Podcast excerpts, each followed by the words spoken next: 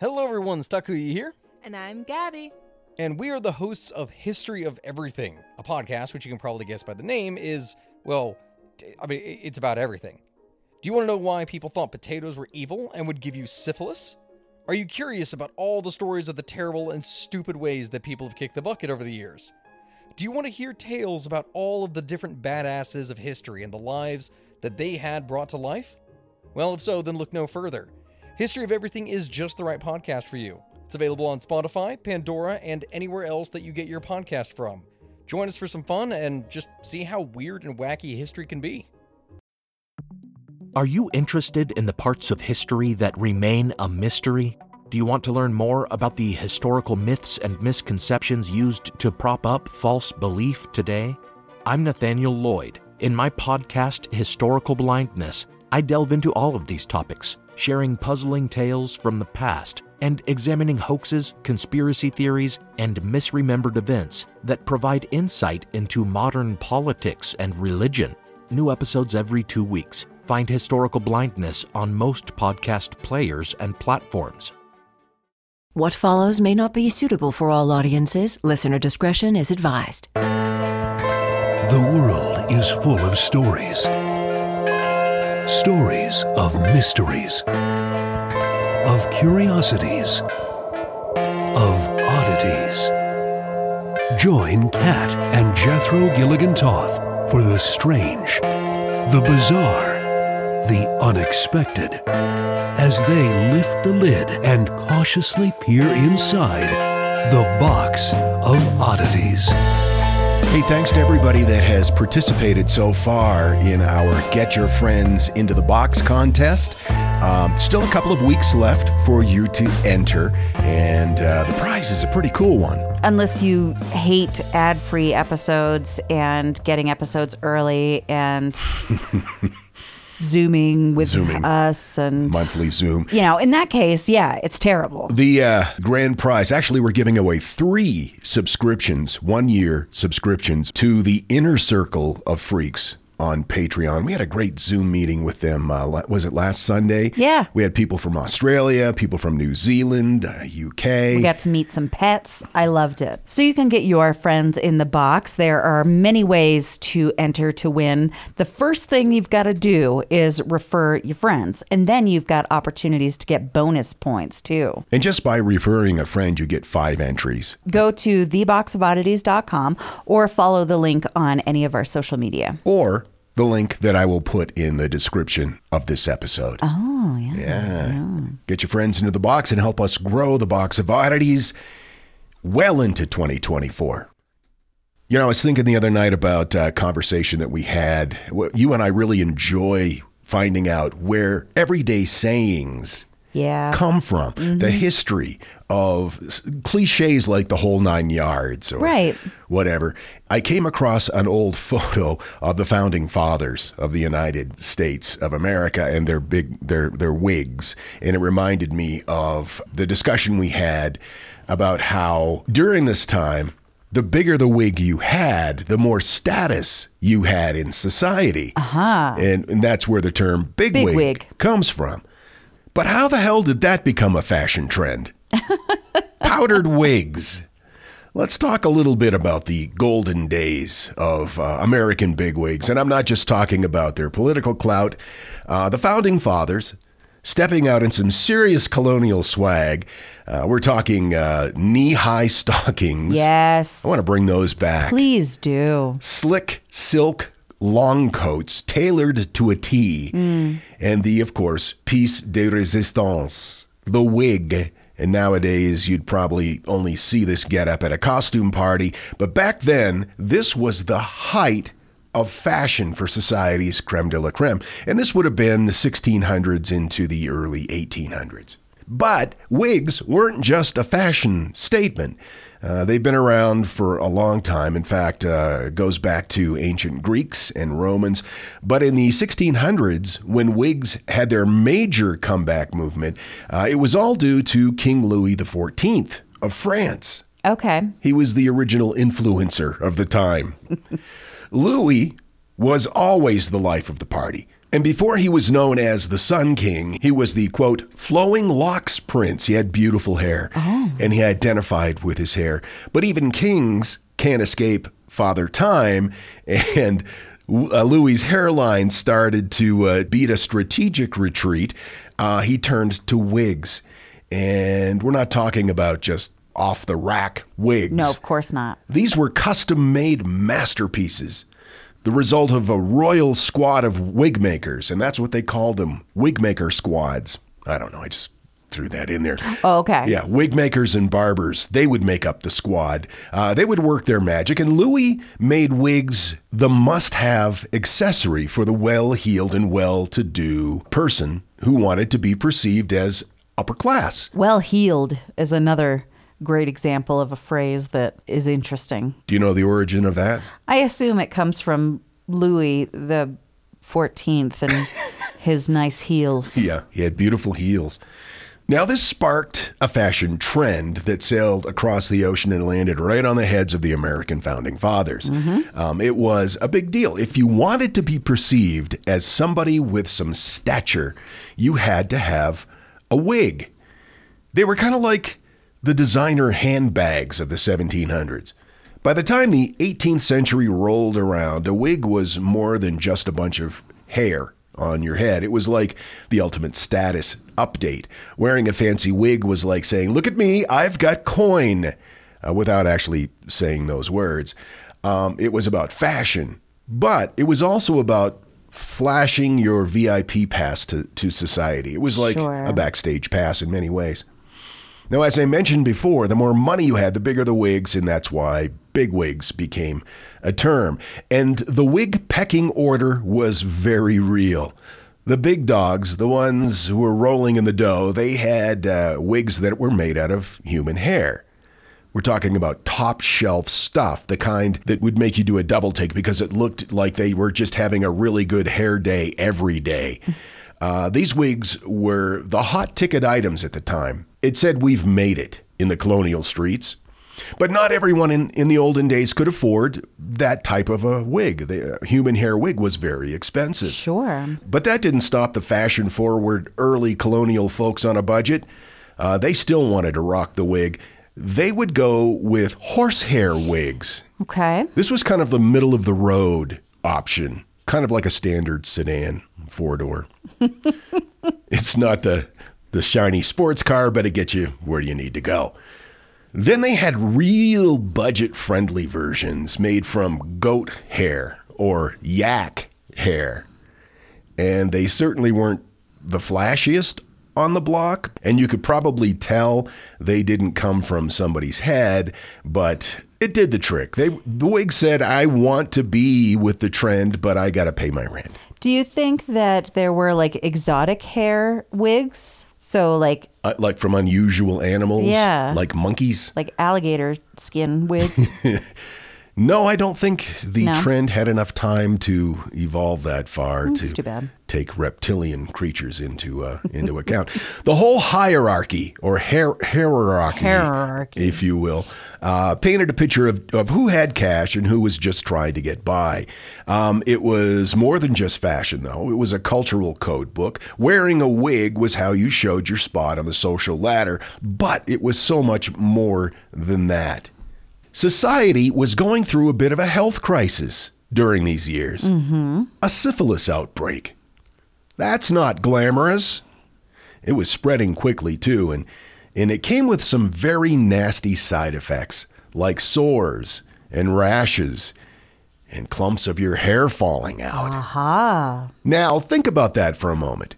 I don't think I'd like to. you have pegged your social status to your hair. Mm.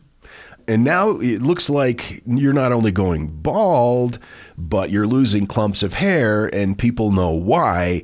So, wigs to the rescue. Right. And the royals weren't immune to this. Take King Charles II, for example. He was King Louis XIV's cousin.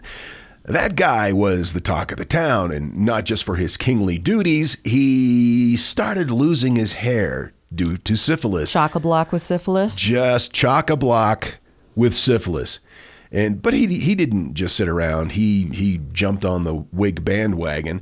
Wigs became more than just a fashion statement at this point. It was a discreet way to keep your crown looking well kingly, even when nature was telling you otherwise. But there was even more to the wig craze than just looking fly and hiding your hair loss.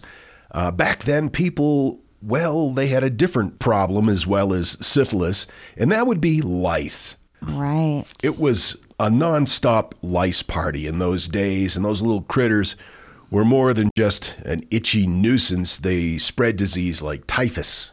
So you didn't want these things. Hmm. I remember reading an article or a story about the Civil War about the lice would be so bad that they would have to boil their clothing and they would boil it in the same pot that they would then cook their food in. Well, I'm sure they rinsed it out first. Oh, well, let's hope so.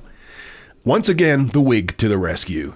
To fit your wig properly, you had to shave your head anyway, so that was a, a good thing. Oh, nice. Got rid of the of the uh, of the fleas and the Yeah. lice. But if your wig was made of human hair, did the lice get confused and hang out anyway? yeah, that was a problem. Oh, okay. It was. With syphilis making the rounds and lice making themselves at home in anybody's heads, wigs were uh, about to become more than social status. But the problem was, as you just mentioned, in the higher end wigs that used human hair, uh, yeah, sure, it hid the syphilis, but it was much more difficult to rid them of uh, lice or fleas or any type of vermin. Then you've got to boil your wig. And who has time for that? For your everyday guy or, or gal, um, if you had a wig, you probably only just had one, one wig, and you didn't have time to boil it. So you've got one, okay? If you're a king, you've got a bunch of them. You can have them cleaned and stuff. But if you were just a regular guy on the street, you wore your wig day in and day out. These lower end hair pieces were styled, were were held together with animal fats. Yeah, I know it sounds gross, but trust me, it was really, gross. really gross. Yeah. Uh, those fats didn't stay fresh for very long, and pretty soon your head smelled like like an outbuilding at a slaughterhouse. It's like filling your hat with suet. I'm surprised suet hats weren't a fashion craze back then. These things soaked up dirt and sweat like nobody's business. Then, of course, the animal fat started to go bad, and mm. yeah, that's where the powder came in. Right. It's like dry shampoo. It is. It's kind of like a 1600s version of dry shampoo. You toss some powder on that smelly, greasy goat's hair, and uh, you're ready to hit the town, or at least you could pretend you weren't carrying a roadkill on your head. It was less about looking good and more about not smelling like runoff from a meat processing facility. Right. I one time ran out of dry shampoo, and so I used a little cocoa powder. I smelled amazing all day, but my scalp looked weird. Was it a warm day, and as the day progressed, you started to smell like freshly baked brownies? because I'm all in on that one. So, wig makers whipped up this powder mix. It was kind of a cleaning hack. It consisted of uh, a bunch of things flour to bulk it up, chalk that gave it that matte finish, and a special type of clay that would soak up the grease and the Sure. sweat. Yeah.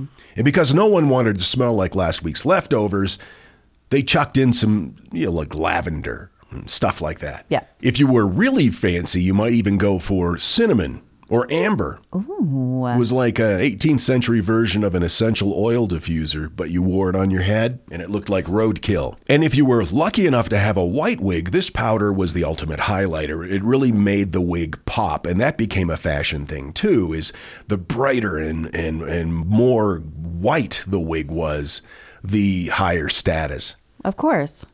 You might be wondering what happened to the wig craze. Yeah. Why aren't we still sporting powdered wigs on our modern commutes? Well, like all great fashion trends, wigs had their sundown as well.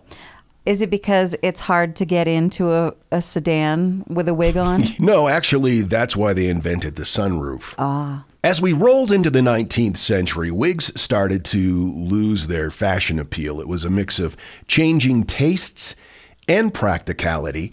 Here in the US, we were taking our cues, our fashion cues, and still to this day, to a large degree, from France.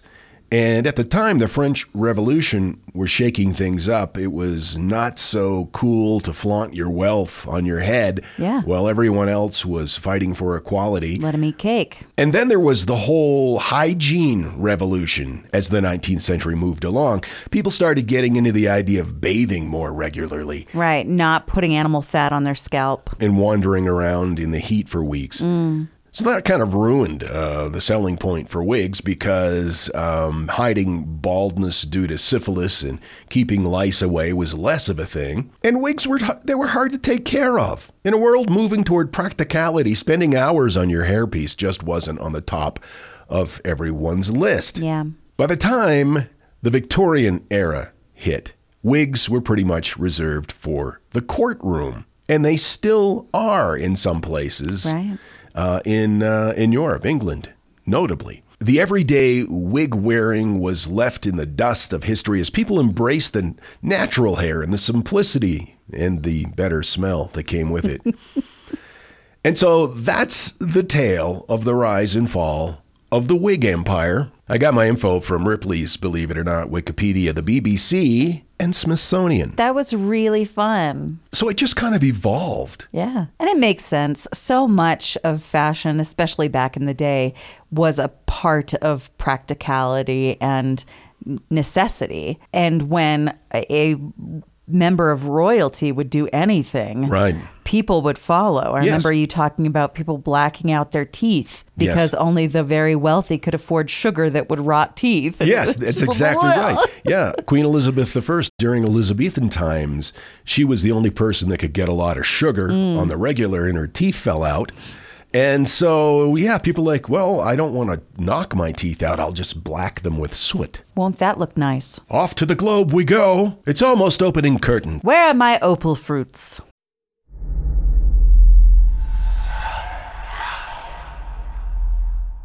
Hey y'all, spooky season is here. And if you're looking for a show to whet your appetite for a little haunted history, then I'd like to invite you to check out Southern Gothic, a chart topping history podcast that explores some of the most infamous legends, folklore, ghost stories, and hauntings of the American South. We've covered all sorts of stuff from the Bell Witch of Tennessee to the disappearance of the Confederate submarine, the H.L. Hunley. Not to mention our deep dives into the local lore of some of America's oldest and most haunted cities, like New Orleans, Charleston, and St. Augustine. So, if you're ready for a little good old fashioned Halloween storytelling with a commitment to quality historical research, then be sure to check out Southern Gothic today. It's available now on all your favorite podcast apps. And now, that thing in the middle. Here's something to bear in mind next time you're walking through New York City. The walk buttons at an intersection do not actually trigger a walk light. The light changes are controlled by computers, and the buttons are simply placebos for pedestrians. I shared a post about some of the deadly but incredibly cute animals that we talked about a few weeks ago or recently. I don't remember. And uh, Valerie commented, I know they could kill me, but I still want a pet. That's the danger. That's where they get you. Yep. Mary sends us this. Um, I really enjoyed the story about the $10,000 worth of pennies that was found in the basement crawl space. Me too. I've been following this story since it first appeared on the news. As a thrifter, I browse the classified ads frequently, and I've noticed that recently someone not far from me has started trying to barter more than a, a few brand new kilos of copper. It makes me wonder where the copper came from. Hmm. The person trying to get rid of the copper wants to trade it for gold or silver, which is interesting, but fun fact copper is not a precious metal. The only real value is industrial purpose, unless it's in the form of a rare coin. I'm definitely going to pay attention and see if any rare pennies go up to auction in the near future. Take care, Mary. Probably the freshly minted um, kilos of copper came from a town where a lot of people's plumbing is missing. When I shared the, the post about that new episode, A Surprise in the Crawl Space, Ryan commented, Is this a double entendre, kind of like communists in the gazebo? it, it does sort of sound like a euphemism, Yeah. does it not? Yeah. The Box of Oddities with Kat and Jethro Gilligan Toth. Today we're going to talk about Robert Smalls.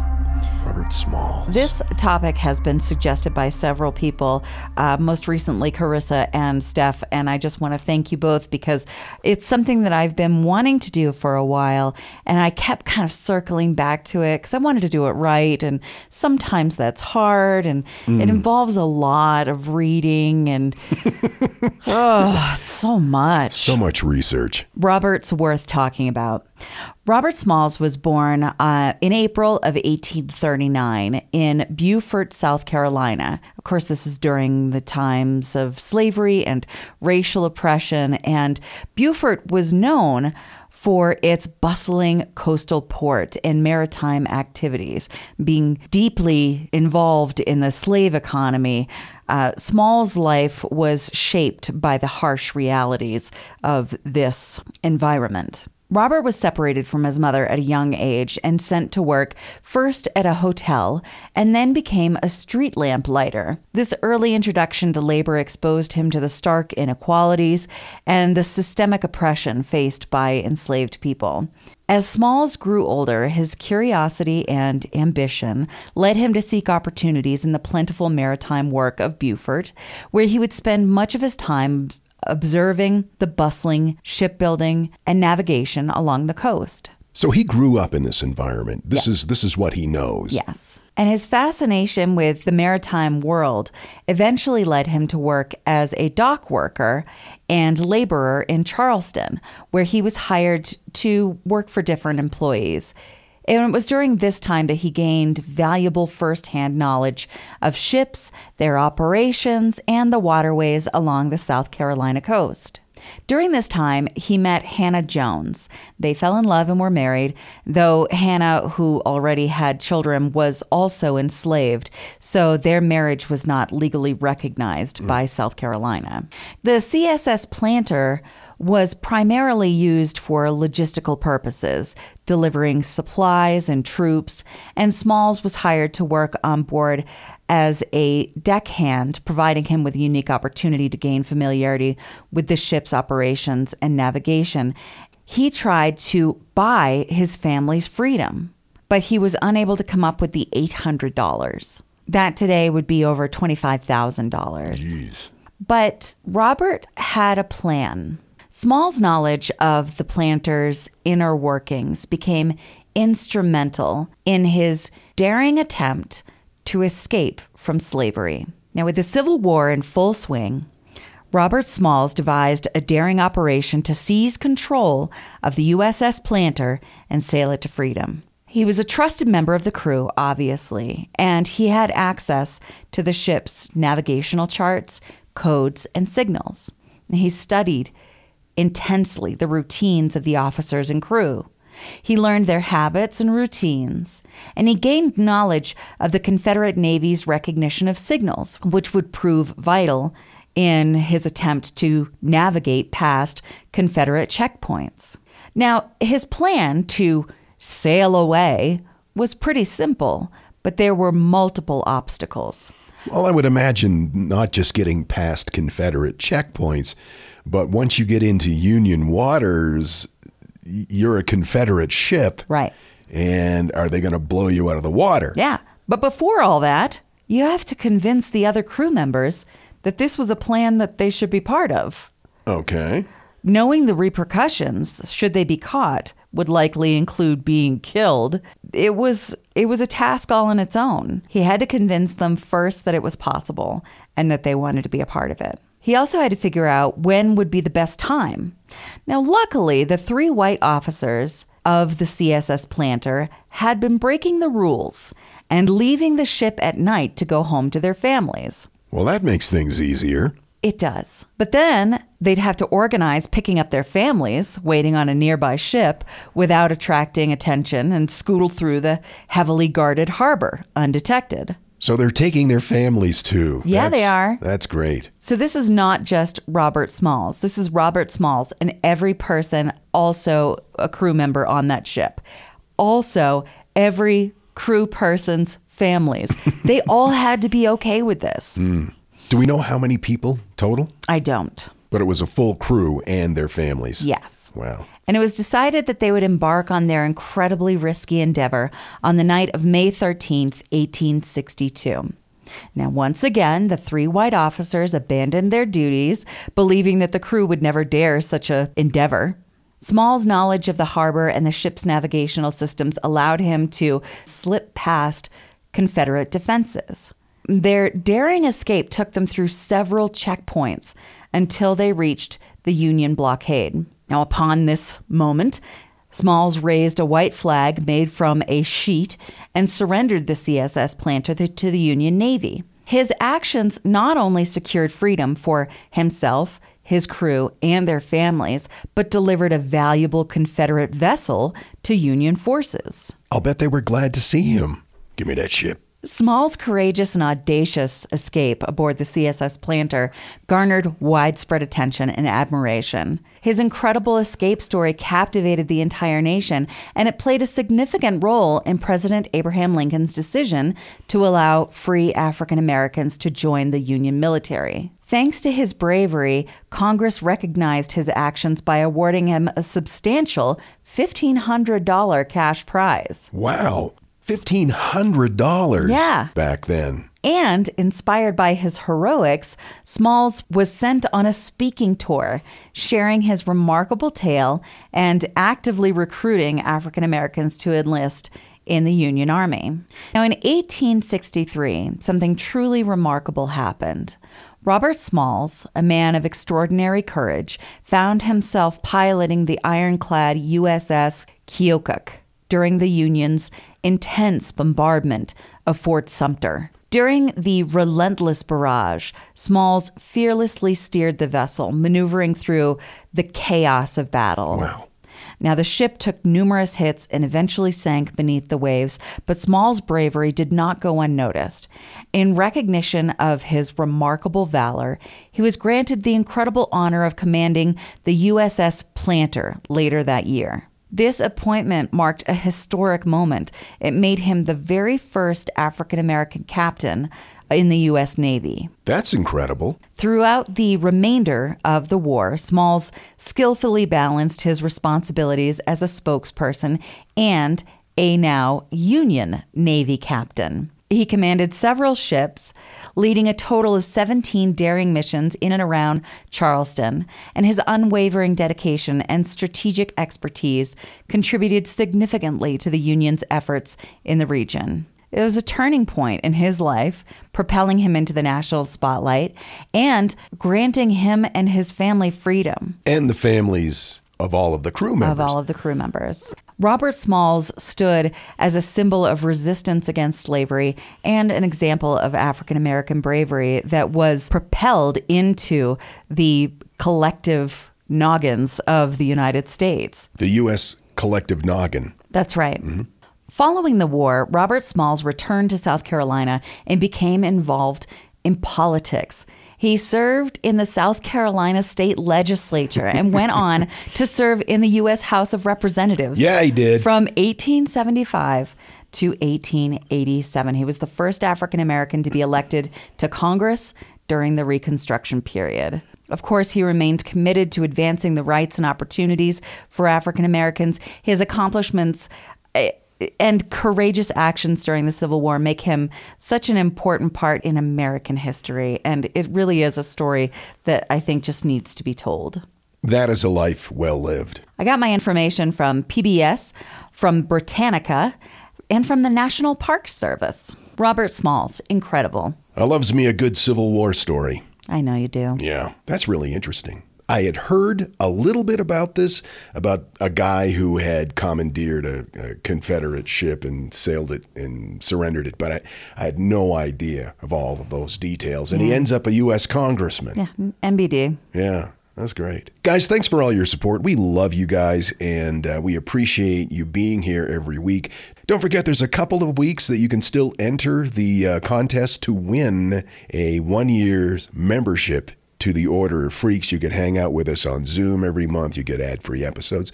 and bonus episodes and all kinds of cool stuff. Being a member of the Inner Circle, not just the Order of Freaks, the Inner Circle. It's like our version of the Skull and Bones, or that group of old people that hangs out in the convenience store eating donuts. That too. Wouldn't it be cool if old people that hang out at convenience stores eating donuts had some sort of bizarre initiation uh, rites that they had to follow in order to join that group? like, like you're out on your farm machinery and somebody taps you on the shoulder. You've been tapped.